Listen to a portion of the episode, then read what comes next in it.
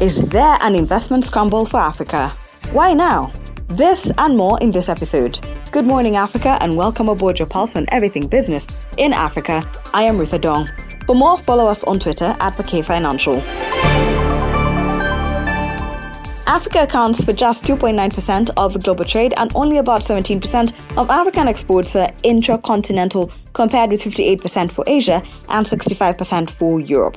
Limited knowledge and understanding of the African market remain a huge challenge to the successful uptake of trade opportunities within the newly created One African market. However, with all these challenges, there is still vested interest in the opportunities Africa has to offer. Oliver Fortuin, Group CEO of submarine cable operator Seacom, talks opportunities and the changes in the investment tide. What makes this the right time to invest in Africa? Uh, but yeah, it is an interesting time for Africa. Um, I think what's really interesting is, you know, uh, often uh, investors are waiting for the right moment to invest and they're trying to time the market because you don't want to get in too early and you don't get the return and so on. But sometimes there's so much investment that the market responds, and it's almost a safe environment to invest.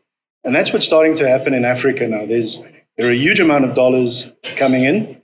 Uh, some of it driven very commercially. Um, some of it driven by the fact that Africa is just a better place to do business now. It's a much better place to do business than it was 15 years ago. You know, governments uh, and business are starting to have very constructive dialogue, uh, and that makes it easy for business you know, to participate in, in, in, the local environment. What are some of the key markets to look at in Africa? You know, very clearly there are key, key markets where if you're going to be truly Pan African um, and, and, you have Pan African customers, you have to be in those markets, not only be in the market, but you also have to be local. Right? So in, in East Africa, you know, Kenya, very important. Uganda, very important. Tanzania, very important. Well, I can go through the rest of the countries. Every country is important. But clearly, those three markets make up a big, big part uh, of African GDP, uh, sorry, East African GDP, or COMESA, if you like, as a trade zone. Uh, and, and you have to be really present in those three countries. Does investment in the digital economy by the big tech companies change commercial uh, imperative of Africa? They also have to solve the problem of the cost of data, access to data in fairly rural communities. Um, and then the device becomes really important in this discussion. So there's a whole ecosystem of cost elements that you have to solve for so that you know somebody in Africa where GDP per capita is relatively low is able to afford good data services uh, and, and it's not a material cost. So that's quite a big problem to solve. And uh, so these guys have been intent in solving it. And so you see these big cables going going uh, into the ocean now. Facebook are building a fiber ring. Um, uh, Google are building a cable up the east coast of Africa. But that has to be complemented by other investments. Um, you know, big terrestrial investments, big data center investments, um, and somebody still has to solve this kind of supply chain problem of getting the device down to a cost point that's affordable. Yeah. So you know, I think the the the conditions are right for investment uh, across Africa in general, uh, but I also think you now have you know a commercial imperative where people believe that now is the right time to connect a billion Africans to you know to the digital economy. As the digital engine comes closer to Africa, what are some of the new changes we are likely to see on the continent? You know, across the world, people are grappling with things like cyber. Cybersecurity becomes actually, as you become more digitally connected, the biggest threat you're going to face will be cyber. But also, as you get more digitally connected, you actually want the, you know, the digital engine to come closer to Africa. So you're seeing that with the hyperscalers, lots of data center investment going in and so on. And we think we're quite an important part of, of that becoming a reality in Africa and of realizing that vision that every African has firstly a right to be connected to the internet, but can participate in a meaningful way without it being a material problem for them. That was Group CEO for Seacom, Oliver Fortuin. A quick review of the other stories making it into the podcast. Tunisia's economy advanced by 1.6% from a year earlier in the fourth quarter of 2021, following an upwardly revised 0.4% rise in the previous period. It was the third consecutive quarter of economic expansion boosted by the mining sector at 78.6 versus 31.4% in quarter 3 and oil and gas extraction at 20.6% versus 29.9%. Meanwhile, activity remained sluggish in manufacturing amid weakness in mechanical and electrical industries and textile clothing and the leather industry.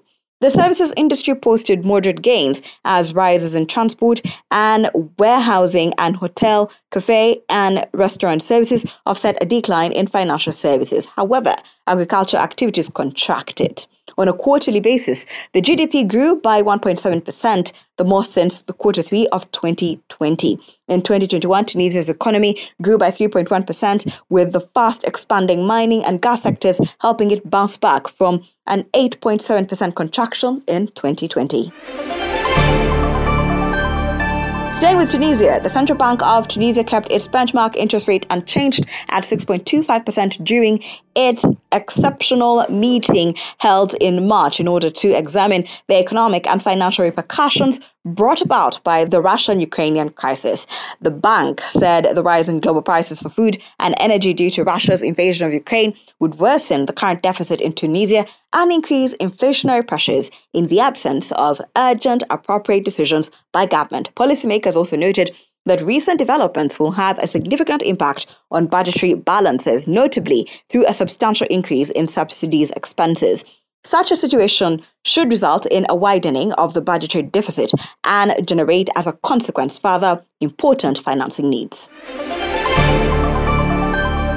Angola's annual inflation rate eased for the first time in 11 months to 27.28% in February of 2022 from 27.66% in the previous month. On a monthly basis, consumer prices were up by 1.77%, the least since June of 2020, following a 2.0% rise in the previous month, mainly boosted by prices of alcoholic beverages and tobacco, food and non alcoholic beverages, health, clothing, footwear, and furnishings. Nigeria's annual inflation rate rose to 15.7% in February of 2022 from 15.6% in the prior month. Main upward pressure came from prices of food and transportation amid fuel shortages exacerbated by delivery of unusable substandard gasoline. On top of that, a dollar shortage has prompted the government to put restrictions on foreign exchange supplies of certain items, cutting supplies of goods and exerting pressure on prices. On a monthly basis, consumer prices increased 1.6%, up from 1.5% rise in the previous month. More Nigerian banks have reduced their monthly international spending limit on Naira cards. The banks informed their customers they were reducing the limit from $100 to either 20 to $50 a month. It means customers will not be able to use their Naira debit cards to pay for any transactions more than 20 or $50 in a month. It is an indication of the bank's struggle with scarcity of foreign exchange. Nigeria has suffered an importation fueled foreign exchange crisis for years, but the scarcity worsened in 2021 with the naira crashing over 30% in one year. As of the end of February, Nigeria's foreign reserve fell to $39.86 billion compared to $40.04 billion recorded as of January ending. Thank you for always waking up with us. Good Morning Africa is a product of the K Financial. And if you have any suggestions or you want to check out more stories, visit our website. That is thekfinancial.com. And don't forget to subscribe. You can also find us on all social media platforms at the K Financial.